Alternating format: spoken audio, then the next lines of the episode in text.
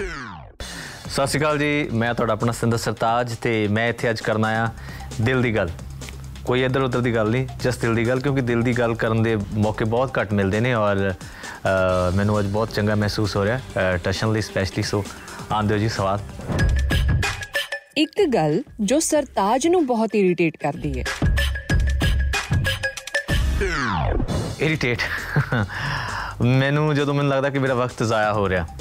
That's the most terrible thing for you ਮੈਨੂੰ ਲੱਗਦਾ ਕਿ ਦੁਨੀਆ 'ਚ ਸਭ ਤੋਂ ਕੀਮਤੀ ਚੀਜ਼ ਵਕਤ ਹੈ। ਔਰ ਮੈਨੂੰ ਇੱਕੋ ਚੀਜ਼ ਦਾ ਜ਼ਿੰਦਗੀ 'ਚ ਫਖਰ ਹੈ ਕਿ ਮੈਂ ਜ਼ਿੰਦਗੀ 'ਚ ਵਕਤ ਜ਼ਾਇਆ ਨਹੀਂ ਕੀਤਾ ਜਦੋਂ ਤੋਂ ਮਤਲਬ ਚਾਹੇ ਮੈਂ ਯੂਨੀਵਰਸਿਟੀ ਆਇਆ ਉਸ ਤੋਂ ਬਾਅਦ ਵੀ ਅ, ਕੋਈ ਲੋਕ ਚਲੋ ਟੂਰ ਤੇ ਜਾਂਦੇ ਕੋਈ ਘੁੰਮਣ ਜਾਂਦਾ ਕੋਈ ਗੇੜੀ ਲਾਉਂਦਾ ਕੋਈ ਪੈਕ ਸ਼ੈਕ ਲਾਉਂਦੇ ਆ ਪਰ ਮੇਰਾ ਮੈਜੋਰਿਟੀ ਟਾਈਮ ਮੈਂ ਡੈਡੀਕੇਟ ਕੀਤਾ ਸੀ ਆਪਣੇ ਆਰਟ ਨੂੰ ਕ੍ਰੀਏਸ਼ਨਸ ਨੂੰ ਪੜ੍ਹਨ ਨੂੰ।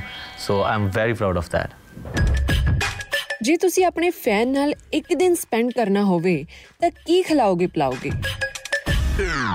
ਇਹ ਤਾਂ ਮਤਲਬ ਤੁਸੀਂ ਮੈਂ ਕਹੋ, ਜੇ ਮੇਰੇ ਜ਼ਿਆਦਾਤਰ ਗਾਣਿਆਂ ਦੇ ਪਿੱਛੇ ਵਜ੍ਹਾ ਕੀ ਹੁੰਦੀ ਸੀਗੀ ਕਿ ਮੇਰਾ ਫੂਡ ਲੇਟ ਹੋ ਜਾਂਦਾ ਸੀ ਲੇਟ ਹੋਣ ਦੀ ਵਜ੍ਹਾ ਹੁੰਦੀ ਸੀ ਕਿ ਮੈਨੂੰ ਬਣਾਉਣਾ ਨਹੀਂ ਆਉਂਦਾ।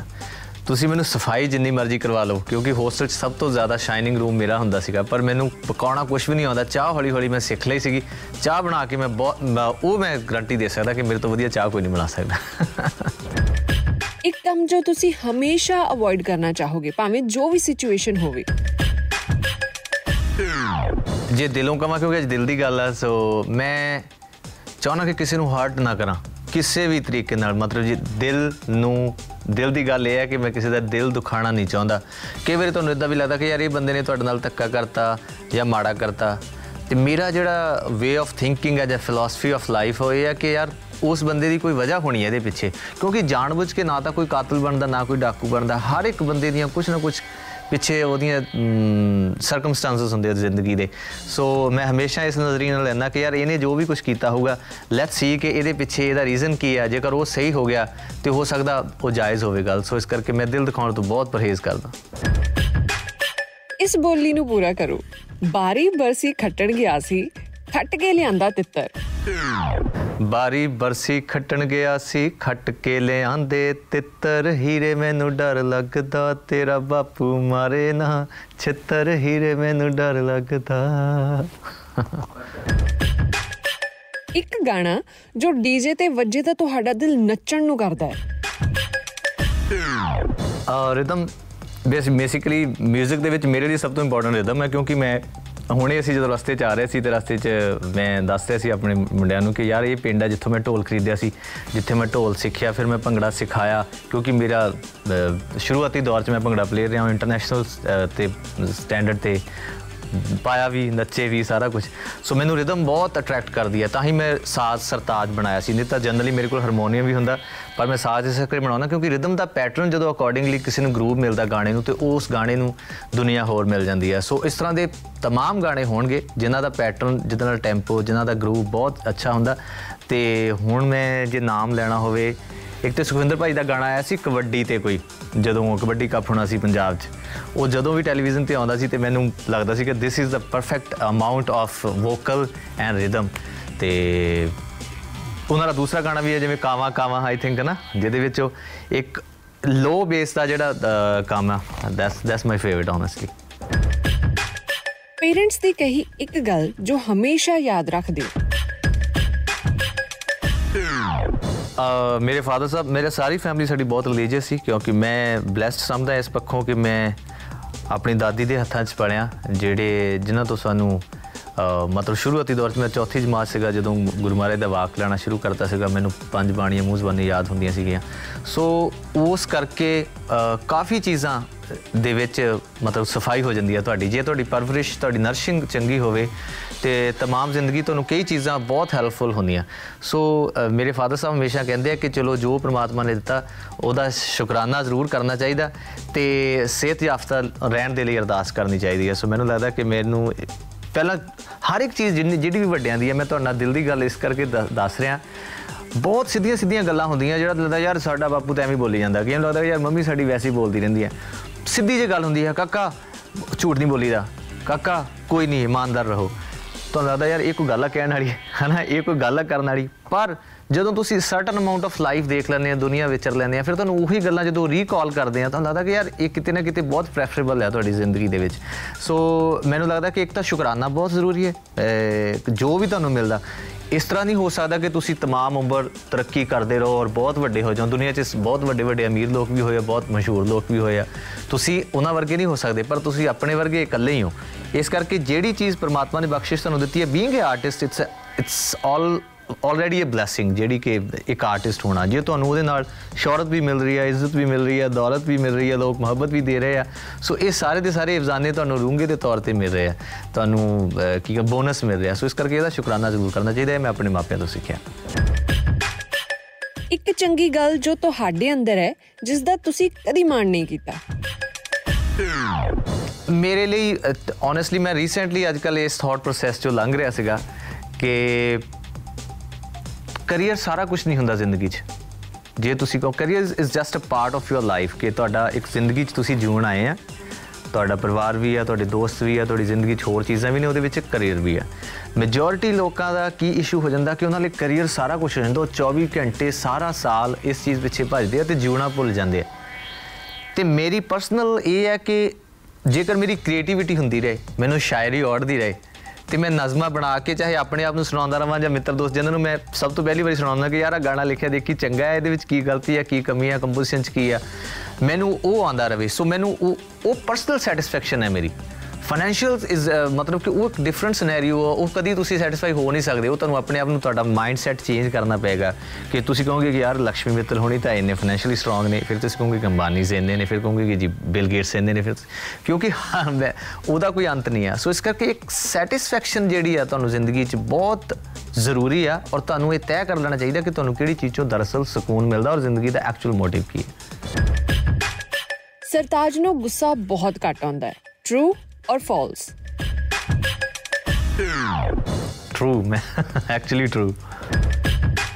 ਸਰਤਾਜ ਖਾਣ ਦੇ ਬੜੇ ਸ਼ੌਕੀਨ ਨੇ true or false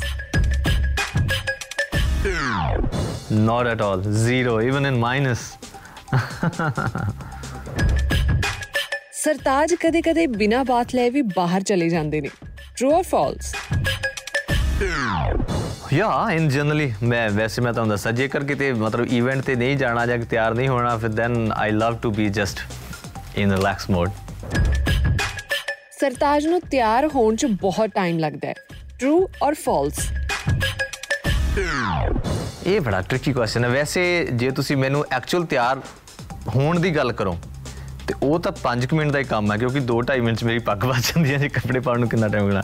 ਪਰ ਸਿਲੈਕਸ਼ਨ ਆਫ ਕਲੋਥਿੰਗ ਤੁਸੀਂ ਕਿੱਥੇ ਜਾ ਰਹੇ ਆ, ਉਹ ਮੇਰੇ ਜ਼ਹਿਨ ਨੂੰ ਕਾਫੀ ਸੋਚਣਾ ਪੈਂਦਾ ਕਿ ਯਾਰ ਜੇਕਰ ਤੁਸੀਂ ਕਿਹਨਾਂ ਲੋਕਾਂ 'ਚ ਜਾ ਰਹੇ ਹੋ, ਤੁਹਾਡਾ ਪਹਿਰਾਵਾ ਅਕੋਰਡਿੰਗਲੀ ਹੋਣਾ ਚਾਹੀਦਾ। ਇਸ ਤਰ੍ਹਾਂ ਨਹੀਂ ਕਿ ਤੁਸੀਂ ਕਈ ਵਾਰੀ ਕਿਤੇ ਹੋ ਸਕਦਾ ਪ੍ਰਮਾਤਮਾ ਨਾ ਕਰੇ, ਅਫਸੋਸ ਤੇ ਜਾ ਰਹੇ ਹੋ ਤੇ ਤੁਸੀਂ ਇੱਕ ਬਹੁਤ ਹੀ ਫਲੈਸ਼ੀ ਕਾਸਟਿਊਮ ਦੇ ਵਿੱਚ ਜਾ ਰਹੇ ਹੋ।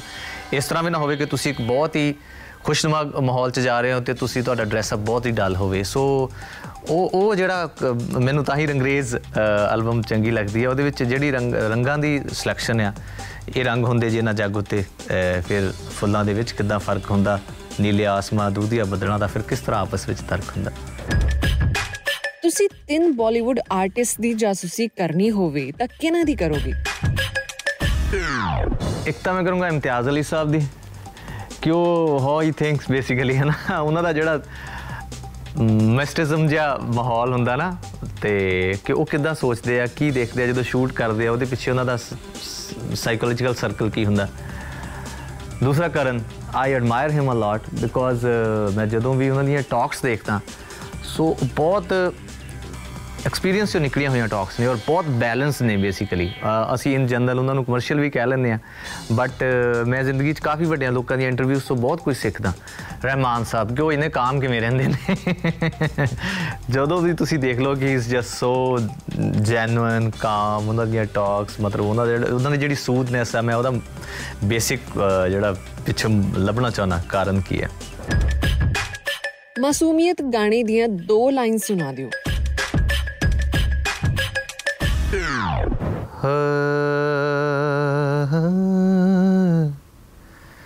ਸਭ ਤੋਂ ਮਹਿੰਗੀ ਹੁੰਦੀ ਏ ਮਾਸੂਮੀਅਤ। ਸੋਹਣੇ ਤਾਂ ਉਂਝ ਲੋਕ ਬਥੇਰੇ ਹੁੰਦੇ ਨੇ। ਜਿਨ੍ਹਾਂ ਨੂੰ ਤੱਕੀਏ ਤੇ ਤੱਕਦੇ ਰਹਿ ਜਾਈਏ। ਦੁਨੀਆ ਤੇ ਕੁਝ ਖਾਸੀ ਚਿਹਰੇ ਹੁੰਦੇ ਨੇ। ਇਸ ਤੋਂ ਜ਼ਿਆਦਾ ਹੋਰ ਦੱਸੋ ਕੀ ਹੋ ਸਕਦਾ ਹੈ? ਕੁਦਰਤ ਨੇ ਵੀ ਤਾਰ ਉਹਨਾਂ ਨਾਲ ਜੋੜੇ ਨੇ। ਉਹ ਜੇ ਹੋਣ ਉਦਾਸ ਤਾਂ ਨੇਰੇ ਹੋ ਜਾਂਦੇ। ਹਲਕਾ ਜਾ ਮੁਸਕਾਨ ਸਵੇਰੇ ਹੁੰਦੇ ਨੇ। ਹਾਂ ਸਭ ਤੋਂ ਮਹਿੰਗੀ ਹੁੰਦੀ ਏ ਮਾਸੂਮੀਅਤ। ਸੋਹਣੇ ਤਾਂ ਉਂਝ ਲੋਕ ਬਥੇਰੇ ਹੁੰਦੇ ਨੇ। ਯਮਹਾ ਗਾਣਾ ਵੀ ਸੁਣਾ ਦਿਓ ਫਿਰ।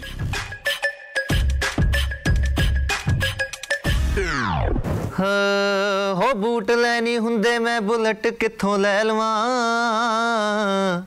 ਸਾਡਾ ਤਾਂ ਕੋਈ ਅੰਕਲ ਵੀ ਹੈ ਨਹੀਂ ਜਿਹਨੂੰ ਕਹਿ ਲਵਾਂ। ਉਹ ਨਾਲੇ ਪੰਪ ਵਾਲਾ ਕਿਹੜਾ ਸਾਡਾ ਮਾਮਾ ਨਹੀਂ ਹੋਰ ਦੱਸ ਕੀ ਭਾਲਦੀ? ਅੱਧੀ ਕਿੱਕ ਤੇ ਸਟਾਰਟ ਮੇਰਾ ਯਾਮਾ ਨਹੀਂ ਹੋਰ ਦੱਸ ਕੀ ਭਾਲਦੀ ਮੈਂ ਪਾਲੀ ਜੀਨ ਪਰਾਂ ਰੱਖਤਾ ਪਜਾਮਾ, ਜੀਨ ਪਰਾਂ ਰੱਖਤਾ ਪਜਾਮਾ ਨਹੀਂ ਹੋਰ ਦੱਸ ਕੀ ਭਾਲਦੀ ਆਫ ਕਿੱਕ ਤੇ ਸਟਾਰਟ ਮੇਰਾ ਯਾਮਾ ਨਹੀਂ ਹੋਰ ਦੱਸ ਕੀ ਭਾਲਦੀ ਲਾਸਟ 6 ਮਹੀਨਿਆਂ 'ਚ ਇੱਕ ਚੇਂਜ ਜੋ ਤੁਸੀਂ ਆਪਣੇ ਆਪ 'ਚ ਫੀਲ ਕੀਤਾ ਹੋਵੇ। ਹਾਂਜੀ ਅਮ, ਅ, ਮੈਂ ਰੀਸੈਂਟਲੀ ਇੱਕ ਫਿਲਮ ਕੀਤੀ ਸੀ ਸ਼ਾਇਦ ਤੁਸੀਂ ਸਾਰਿਆਂ ਨੇ ਦੇਖੀ ਵੀ ਹੋਏਗੀ ਜਾਂ ਸੁਣਿਆ ਹੋਏਗਾ ਦ ਬਲੈਕ ਪ੍ਰਿੰਸ ਕਿਉਂਕਿ ਉਹ ਬਾਇਓਪਿਕ ਸੀਗਾ ਅ, ਸਾਡੀ ਤਵਾਰੀਖ ਦਾ ਸ਼ੇਰੇ ਪੰਜਾਬ ਮਹਾਰਾਜਾ ਰਣਜੀਤ ਸਿੰਘ ਉਹਨਾਂ ਦੇ ਸਭ ਤੋਂ ਆ- ਛੋਟੇ ਸਾਹਿਬਜ਼ਾਦੇ ਮਹਾਰਾਜਾ ਦਲੀਪ ਸਿੰਘ ਉਹਨਾਂ ਦੀ ਜ਼ਿੰਦਗਾਨੀ ਦਾ। ਬਟ ਉਹ ਬਣਾਇਆ ਸੀਗਾ ਹਾਲੀਵੁੱਡ ਫਿਲਮ ਇੰਡਸਟਰੀ ਬ੍ਰਿਲਸਟੀਨ ਨੇ। ਇਸ ਕਰਕੇ ਉਹ ਬੇਸਿਕਲੀ ਫਿਲਮ ਇੰਗਲਿਸ਼ 'ਚ ਬਣੀ ਸੀ। ਔਰ ਪਰ ਅਸੀਂ ਉਹਦਾ ਤਰਜਮਾ ਕਰਕੇ ਪੰਜਾਬ ਦੇ ਵਿੱਚ ਵੀ ਔਰ ਹਿੰਦੀ 'ਚ ਕਰਕੇ ਸਾਰੇ ਮੁਕੰਮਲ ਹਿੰਦੁਸਤਾਨ 'ਚ ਵੀ ਰਿਲੀਜ਼ ਕੀਤਾ ਔਰ ਉਹਨੂੰ ਬਹੁਤ ਖੂਬ ਦੁਆਵਾਂ ਮਿਲੀਆਂ। ਉਸ ਤੋਂ ਬਾਅਦ ਇਹ ਹੋਇਆ ਕਿ ਤੁਹਾਡਾ ਇੰਟਰਨੈਸ਼ਨਲ ਇੰਡਸਟਰੀ ਦੇ ਨਾਲ ਜਦੋਂ ਰਾਬਤਾ ਹੋ ਜਾਂਦਾ, ਤੇ ਫਿਰ ਤੁਸੀਂ ਅਲੱਗ-ਅਲੱਗ ਤਰ੍ਹਾਂ ਦੇ ਲੋਕਾਂ ਨੂੰ ਮਿਲਦੇ, ਜਿਵੇਂ ਕੇਨਸ ਫਿਲਮ ਫੈਸਟੀਵਲ 'ਚ ਅਸੀਂ ਗਏ, ਜਾਂ ਨਿਊਯਾਰਕ ਆਈਫਾ ਗਏ, ਜਾਂ ਲੰਡਨ ਇੰਟਰਨੈਸ਼ਨਲ ਫੈਸਟੀਵਲ 'ਚ ਤੁਹਾਨੂੰ ਅਵਾਰਡ ਵੀ ਮਿਲਿਆ। ਸੋ ਉਹਦੇ ਨਾਲ ਤੁਹਾਡਾ ਵਿਜ਼ਨ ਬਹੁਤ ਬ੍ਰੌਡ ਹੋ ਜਾਂਦਾ। ਤੁਸੀਂ ਜ਼ਿੰ- ਚੀਜ਼ਾਂ ਨੂੰ ਬਹੁਤ ਅਲੱਗ ਤਰੀਕੇ ਨਾਲ ਦੇਖਣਾ ਸ਼ੁਰੂ ਕਰ ਦਿੰਦੇ ਹੋ। ਕਈ ਵਾਰੀ ਜਿੱਦਾਂ ਪਹਿਲਾਂ ਤੁਸੀਂ ਐਦਾਂ ਦੇਖਦੇ ਸੀ ਫਿਰ ਥੋੜਾ ਜਿਹਾ ਐਂਗਲ ਤੁਹਾਡਾ ਇਸ ਤਰ੍ਹਾਂ ਹੋ ਜਾਂਦਾ ਕਿ ਅੱਛਾ ਇਹ ਪੰਜਾਬ ਹੈ ਪੰਜਾਬ 'ਚ ਲੋਕ ਕਿਸ ਤਰ੍ਹਾਂ ਵਿਚਰਦੇ ਨੇ? ਇਹ ਹਿੰਦੁਸਤਾਨ ਤੋਂ ਬਾਹਰ ਦੀ ਦੁਨੀਆ ਹੈ ਇਹ ਕਿੱਦਾਂ ਦੀ ਹੈ ਜਾਂ ਇਹ ਕਿਸ ਤਰ੍ਹਾਂ ਦਾ? ਸੋ ਮੈਨੂੰ ਲੱਗਦਾ ਕਿ ਉਹਦੇ ਨਾਲ ਤੁਹਾਡਾ ਵਿਜ਼ਨ ਬਹੁਤ ਬ੍ਰੌਡ ਹੁੰਦਾ। ਉਸ ਤੋਂ ਬਾਅਦ ਜਿੱਦਾਂ ਮਾਸੂਮੀਅਤ ਸੀਗਾ ਅ, ਜੇ ਤੁਸੀਂ ਸਾਰੀ ਵੀਡੀਓ ਦੇਖੀ ਹੋਏਗੀ ਉਹਦਾ ਜਿਹੜਾ ਕਨਸੈਪਟ ਸੀਗਾ ਅ, ਮੈਂ ਲਿਖਣ ਦੀ ਕੋਸ਼ਿਸ਼ ਕੀਤੀ ਉਹਦਾ ਡਾਇਲੋਗ ਰਾਈਟਿੰਗ ਉਹਦੀ ਸਟੋਰੀ ਜਾਂ ਕੁਝ ਤੇ ਉਹ ਉਹ- ਉਹ ਉਹਦੀ ਉਹੀ ਵਜ੍ਹਾ ਸੀ, ਕਿਉਂਕਿ ਤੁਸੀਂ ਇੱਕ ਉਸ ਇੰਡਸਟਰੀ ਨਾਲ ਕੰਮ ਕੀਤਾ ਜਿਹਨੇ ਤੁਹਾਨੂੰ ਸੋਚਣਾ ਸਿਖਾਇਆ ਕਿ ਮ- ਮਤਲਬ ਕਿ ਮੋਨੀਟਰ ਕੀ ਹੁੰਦਾ ਜਾਂ ਲਾਈਟਿੰਗ ਕੀ ਹੁੰਦੀ ਹੈ ਜਾਂ ਤੁਹਾਡੀ ਮੂਵਸ ਦੇ ਨਾਲ ਕੈਮਰਾ ਨੂੰ ਕਿੱਦਾਂ ਮੂਵ ਕਰਨਾ। ਸਕ੍ਰਿਪਟ ਦੇ ਵਿੱਚ ਕਿਹੜੀਆਂ ਚੀਜ਼ਾਂ ਇੰਪੋਰਟੈਂਟ ਹੁੰਦੀਆਂ ਨੇ ਜਾਂ ਤੁਸੀਂ ਕੈਰੈਕਟਰ ਮੇਨਟੇਨ ਮੇਨਟੇਨੈਂਸ ਦੇ ਲਈ ਕਿਹੜੀਆਂ-ਕਿਹੜੀਆਂ ਚੀਜ਼ਾਂ ਕੈਰੈਕਟਰ ਤੋਂ ਬੁਲਵਾ ਸਕਦੇ ਆ? ਜਿੱਦਾਂ ਤੁਸੀਂ ਉਹਦੇ 'ਚ ਦੇਖਿਆ ਜਿਹੜਾ ਫਸਟ ਸ਼ਾਟ ਹੈ ਕਿ ਉਹ ਨੌਕ ਕਰਦੇ ਨੇ ਬੁక్స్ ਲੈ ਕੇ ਆ ਰਹੇ ਨੇ, ਕਹਿੰਦੇ ਆ ਕਿ ਸੋ ਇਹ ਚੀਜ਼ ਮੇਰੇ ਖਿਆਲ ਤਬਦੀਲੀ ਹੈ ਪਿਛਲੇ 6 ਮਹੀਨਿਆਂ 'ਚ। 9x ਸਟੇਸ਼ਨ ਬਾਰੇ ਕੀ ਕਹਿਣਾ ਚਾਹੋਗੇ? ਮੇਰੇ ਖਿਆਲ ਚ 9x ਸਟੇਸ਼ਨ ਜਿਹੜਾ ਆ, ਉਹ ਜਿਹੜੀ ਇੱਕ ਬਲੌਜ਼ਮਿੰਗ ਲਾਈਫ ਹੁੰਦੀ ਹੈ ਅਹ ਕਿਸੇ ਵੀ ਸ਼ਖਸੀਅਤ ਦੀ, ਹਨਾ? ਇੱਕ ਬਚਪਨ ਹੁੰਦਾ, ਇੱਕ ਜਵਾਨੀ ਹੁੰਦੀ ਹੈ ਇੱਕ ਜਗ੍ਹਾ ਜਿੱਥੇ ਤੁਹਾਡੇ ਅਹਿਸਾਸ ਖੇਡਦੇ ਨੇ। ਮੈਨੂੰ ਲੱਗਦਾ ਹੈ ਇਹ ਉਹਨਾਂ ਅਹਿਸਾਸਾਂ ਦੇ ਖੇਡਣ ਦਾ ਪਿਟਾਰਾ ਹੈ ਅਹ ਜਿਹਦੇ ਵਿੱਚ ਸਾਰਾ ਕੁਝ ਤੁਹਾਨੂੰ ਅਹ ਜਿੱਦਾਂ ਨਹੀਂ ਕਹਿੰਦੇ ਹੁੰਦੇ ਆ ਪਤਝੜ ਦਾ ਮੌਸਮ ਵੀ ਰੰਗੀਨ ਜਿਹਾ ਲੱਗਦਾ, ਜਦ ਜ਼ਿਕਰ ਤੇਰਾ ਹੋਵੇ ਲੋਕ ਬੋਲਣ ਲੱਗਦੇ ਨੇ। ਸੋ ਸੱਚ ਫੱਬ ਕੇ ਖਿਆਲ, ਮੇਰੇ ਅੱਜ ਛੇੜਨ ਕਲਮਾਂ ਨੂੰ, ਮੇਰੀ ਗਜ਼ਲ ਦਾ ਮੁਖੜਾ ਵੀ ਸ਼ੌਕੀਨ ਜਿਹਾ ਲੱਗਦਾ। ਸੋ ਇਹ ਇਸੇ ਤਰ੍ਹਾਂ ਖਿੜਿਆ ਰਹੇ, ਕਿਉਂਕਿ ਇਹਨੂੰ ਦੇਖ ਕੇ ਲੋਕ ਰੀਚਾਰਜ ਹੁੰਦੇ ਨੇ, ਦੇਖ ਕੇ ਸਟ्रेस ਬਸ ਰਿਹਾ ਔਰ ਤੁਹਾਨੂੰ ਨੱਚਣਾ, ਗਾਉਣਾ 뮤직 ਕਲਰਸ ਉਹ ਸਾਰੀਆਂ ਚੀਜ਼ਾਂ ਤੁਸੀਂ ਪ੍ਰੋਵਾਈਡ ਕਰਦੇ ਹੋ। ਹਿਊਮੈਨਿਟੀ ਨੂੰ ਇਸ ਕਰਕੇ ਇੱਕ ਬਹੁਤ ਵੱਡਾ ਸੁਭਾਗ ਵੀ ਹੈ ਇਹ, ਔਰ ਇਸੇ ਤਰ੍ਹਾਂ ਕਰਦੇ ਰਹੋ। ਤੁਹਾਡੇ ਅਪਕਮਿੰਗ ਪ੍ਰੋਜੈਕਟਸ ਹਾਂਜੀ ਹਾਂਜੀ ਉਹਦੇ ਵਿੱਚ ਅ, ਅ, ਵੈਸੇ ਤਾਂ 8 Song ਸੀਗੇ ਪਰ ਇੱਕ ਨੂੰ ਅਸੀਂ ਅ, ਮਤਲਬ ਕਿ ਇੰਟਰੋਡਕਟਰੀ ਟਰੈਕ ਕਹਿ ਕੇ ਉਹਨੂੰ ਸ਼ਾਮਿਲ ਨਹੀਂ ਕੀਤਾ ਉਹਦੇ ਵਿੱਚ ਕਿਉਂਕਿ ਪਾਰਟਿਕੂਲਰਲੀ ਮੈਂ ਹੁਣੇ ਹੀ ਰੀਸੈਂਟਲੀ ਅੱਜ ਜਿੰਨੀ ਵੀ ਤਰੀਕ ਆ ਅੱਜ ਤੋਂ 3 ਦਿਨ ਪਹਿਲਾਂ ਮੇਰਾ ਲਾਸਟ Song ਉਹ ਲਿਖਿਆ ਸੀਗਾ ਤੇ ਮੈਂ ਉਹਨਾਂ ਨੂੰ ਸੁਣਾਇਆ ਸ਼ਾਹ ਜੀ ਨੂੰ ਵੀ ਤੇ ਸਾਗਾ ਨੂੰ ਵੀ ਉਹ ਕਹਿੰਦੇ ਭਾਜੀ ਇਹ ਤੇ ਜ਼ਰੂਰ ਪਾਣਾ ਹਾਲਾਂਕਿ ਸਾਰੀ ਐਲਬਮ ਡਬ ਹੋ ਚੁੱਕੀ ਹੈ ਸਾਰਾ ਕੁਝ 7 Songs ਤਿਆਰ ਸੀ ਤੇ ਮੈਂ ਕਿਹਾ ਚਲੋ ਹੁਣ ਇਹਨੂੰ ਤੁਸੀਂ ਉਹਦੇ ਸ਼ਾਮਿਲ ਨਾ ਕਰੋ ਇਹਨੂੰ ਅਸੀਂ ਸੈਪਰੇਟ ਰਿਕਾਰਡ ਕਰਕੇ ਕਰਦੇ ਹਾਂ। ਬਟ uh, ਇਹਦੀ ਖੂਬੀ ਇਸ ਵਾਰੀ ਇਸ ਵਾਰੀ ਦੀ ਐਲਬਮ ਦੀ ਖੂਬੀ ਹੈ ਸੀਜ਼ਨਸ ਆਫ ਸਰਤਾਜ ਨੇ ਤਾਂ ਕਿਹਾ ਮੁਹੱਬਤ ਦੇ ਮੌਸਮ। ਅਸੀਂ ਇੱਕ ਤਾਂ ਜਿਹੜੇ ਸਾਡੀ ਵਿਰਾਸਤ ਦੇ ਦੇਸੀ ਮਹੀਨਿਆਂ ਦੇ ਨਾਮ ਹੈ, ਅਹ, ਹੈ ਨਾ? ਤੁਸੀਂ ਦੇਖਦੇ ਆ ਕਿ ਚੇਤ ਵਿਸਾਖ, ਜੇਠ ਹਾੜ ਸੌਣ ਭਾਦੋ, ਅਸੂ ਕੱਤਕ ਪੋ ਮਾਘ, ਫੱਗਣ। ਅਹ, ਸਾਡੇ ਜ਼ਿਆਦਾਤਰ ਲੋਕਾਂ ਨੂੰ ਇਹ ਯਾਦ ਨਹੀਂ ਹੈ, ਜਾਂ ਪਤਾ ਵੀ ਨਹੀਂ ਹੈ। ਸੋ ਇੱਕ ਤਾਂ ਇਹ ਸੀਗਾ ਕਿ ਉਹ ਰਿਵਾਈਵ ਹੋ ਜਾਣਗੇ। ਤੇ ਜਦੋਂ ਤੁਸੀਂ ਮਹੀਨੇ ਨੂੰ ਉਸ ਤਰ੍ਹਾਂ ਦਾ ਨਾਮ ਲੈਂਦੇ ਹੋ ਤੇ ਤੁਹਾਡੇ ਤਸੱਵੁਰ ਦੇ ਵਿੱਚ ਕੁਝ ਹੋਰ ਆਉਣਾ ਸ਼ੁਰੂ ਹੋ ਜਾਂਦਾ। ਜਦੋਂ ਤੁਸੀਂ ਕਹੋਗੇ ਕਿ ਫੱਗਣ ਦੀ ਰੁੱਤ ਆ ਗਈ ਹੈ ਤੁਸੀਂ ਕਹੋਗੇ ਕਿ ਚੇਤ ਆ ਗਿਆ, ਵਿਸਾਖ ਆ ਗਿਆ, ਤੇ ਉਹ ਤੁਹਾਨੂੰ ਤੁਹਾਡੀ ਪੰਜਾਬੀਅਤ ਦੇ ਨਾਲ ਬਹੁਤ ক্লোਜ਼ ਰਿਲੇਸ਼ਨ ਕਰਦਾ। ਦੂਸਰਾ, ਉਹਦਾ ਜਿਹੜਾ ਮੁਹੱਬਤ ਦੇ ਨਾਲ ਰਿਲੇਸ਼ਨ ਇਹ ਆ, ਤੁਸੀਂ ਇਹ ਦੇਖੋ ਕਿ ਹਰ ਮੌਸਮ ਦੀ ਆਪਣੀ ਇੱਕ ਰੰਗਤ ਹੁੰਦੀ ਹੈ ਹਰ ਮੌਸਮ ਦੀ ਇੱਕ ਆਪਣੀ ਅਦਾ ਹੁੰਦੀ ਹੈ ਕਈਆਂ ਨੂੰ ਬਰਸਾਤ ਦੇ ਮੌਸਮ 'ਚ ਬਹੁਤ ਰੋਮਾਂਟਿਕ ਲੱਗਦੇ ਆ, ਕਈਆਂ ਨੂੰ ਧੁੰਦ ਪਈ ਬੜੀ ਚੰਗੀ ਲੱਗਦੀ ਹੈ, ਕਈਆਂ ਨੂੰ ਠੰਡ ਚੰਗੀ ਲੱਗਦੀ ਹੈ, ਕਈਆਂ ਨੂੰ ਸਮਰ ਸੀਜ਼ਨ ਚੰਗਾ ਲੱਗਦਾ, ਜਿਹੜੇ ਮੇਜਰਲੀ ਬ੍ਰਿਟਿਸ਼ ਜਾਂ ਅਮਰੀਕਨ ਲੋਕ ਆ, ਉਹ ਤਾਂ ਗਰਮ ਥਾਵਾਂ ਲੱਭਦੇ, ਇਸੇ ਕਰਕੇ ਲਾਸ ਵੇਗਸ ਸਭ ਤੋਂ ਜ਼ਿਆਦਾ ਫੇਮਸ ਆ। ਪਰ ਸਾਡੇ ਜ਼ਿਆਦਾ ਸ਼ਿਮਲਾ ਹੁੰਦਾ, ਕਿਉਂਕਿ ਸਾਡੇ ਲੋਕਾਂ ਨੂੰ ਠੰਡ ਦੀ ਜ਼ਿਆਦਾ ਕਰੇਜ ਹੁੰਦਾ। ਸੋ ਇਹ ਜਿਹੜੀਆਂ ਚੀਜ਼ਾਂ ਆ, ਉਹ ਤੁਹਾਡੀ ਸਾਈਕੋਲੋਜੀ ਤੇ, ਤੁਹਾਡੀ ਫਿਜ਼ੀਕ ਤੇ, ਤੁਹਾਡੀ ਮੈਂਟਲ ਲੈਵਲ ਤੇ ਸਾਰਿਆਂ ਤੇ ਅਸਰ ਪਾਉਂਦੀਆਂ। ਸੋ ਇਦਾਂ ਜਿੱਦਾਂ ਜਿੱਦਾਂ ਮੌਸਮ ਦੀ ਤਬਦੀਲੀ ਹੁੰਦੀ ਹੈ ਇਦਾਂ ਇਦਾਂ ਤੁਹਾਡੀ ਜਿਹੜੀ ਰਿਸ਼ਤੇ ਆ, ਤੁਹਾਡੀ ਜਿਹੜੀ ਮੁਹੱਬਤ ਆ, ਉਹਦੇ ਰੰਗਾਂ ਦੇ ਵਿੱਚ ਤਬਦੀਲੀ ਹੁੰਦੀ ਹੈ। ਜਿੱਦਾਂ ਸੱਤ ਰੰਗ ਹੁੰਦੇ ਆ ਪਿੰਗ ਦੇ। ਉਹਦੇ ਵਿੱਚੋਂ ਕਦੀ ਪੀਲਾ ਕੇਸਰੀ ਫਿਰ ਫਿਰੋਜ਼ੀ ਹੁੰਦਾ ਹੋਇਆ ਸ਼ੇਡਸ ਆਉਂਦੇ ਆ। ਸੋ ਇਹ ਉਸ ਤਰ੍ਹਾਂ ਦੀਆਂ ਸ਼ੇਡਸ ਦੀ ਬਿਆਨੀ ਆ ਕਿ ਜਦੋਂ ਅ, ਫੱਗਣ ਦੀ ਰੁੱਤ ਹੈ ਉਦੋਂ ਮੁਹੱਬਤ ਦੀ ਆਪਸੀ ਗੱਲ ਹੈ, ਜਿਹੜਾ ਸਾਡਾ ਪਹਿਲਾ ਟਰੈਕ ਹੈ ਉਸ ਤੋਂ ਬਾਅਦ ਜਦੋਂ ਅ, ਚੇਤ ਆਉਂਦਾ ਉਹਦੇ ਵਿੱਚ ਥੋੜੀ ਜਿਹੀ ਜਿੱਦਾਂ ਮਾਰਚ ਹੁੰਦਾ ਨਾ ਕਈ ਵਾਰੀ ਤੁਹਾਡੇ ਕੋਲ ਐਗਜ਼ਾਮਸ ਦੀ ਸਟ੍ਰੈਸ ਆ ਜਾਂ ਕੁਝ ਤਰ੍ਹਾਂ ਦੇ ਉਹ ਥੋੜੀ ਜਿਹੀ ਮਤਲਬ ਤੁਸੀਂ ਲੋ ਹੁੰਦੇ ਹੋ ਉਸ ਸੀਜ਼ਨ ਦੇ ਵਿੱਚ। ਜਦੋਂ ਵਿਸਾਖੀ ਆ ਜਾਂਦੀ ਹੈ ਜੇ ਤੁਸੀਂ ਪੰਜਾਬ ਨੂੰ ਦੇਖੋ ਤੇ ਵਿਸਾਖੀ ਸਭ ਤੋਂ ਵੱਡਾ ਤਿਉਹਾਰ ਹੈ ਸਾਡਾ, ਉਦੋਂ ਫੋਕਲੋਰ ਹੋਣੀ ਚਾਹੀਦੀ ਹੈ। ਇਸੇ ਤਰ੍ਹਾਂ ਜਿੱਦਾਂ ਜਿੱਦਾਂ ਸੀਜ਼ਨ ਤਬਦੀਲ ਹੁੰਦੇ ਆ, ਉਹਦੇ ਅਕੋਰਡਿੰਗਲੀ ਮੁਹੱਬਤ ਦੀ ਜਿਹੜੀ ਰੰਗਤ ਤਬਦੀਲ ਹੁੰਦੀ ਹੈ, ਉਹਦੇ ਅਕੋਰਡਿੰਗਲੀ ਸਾਡੇ ਸੌਂਗਸ ਆਉਂਦੇ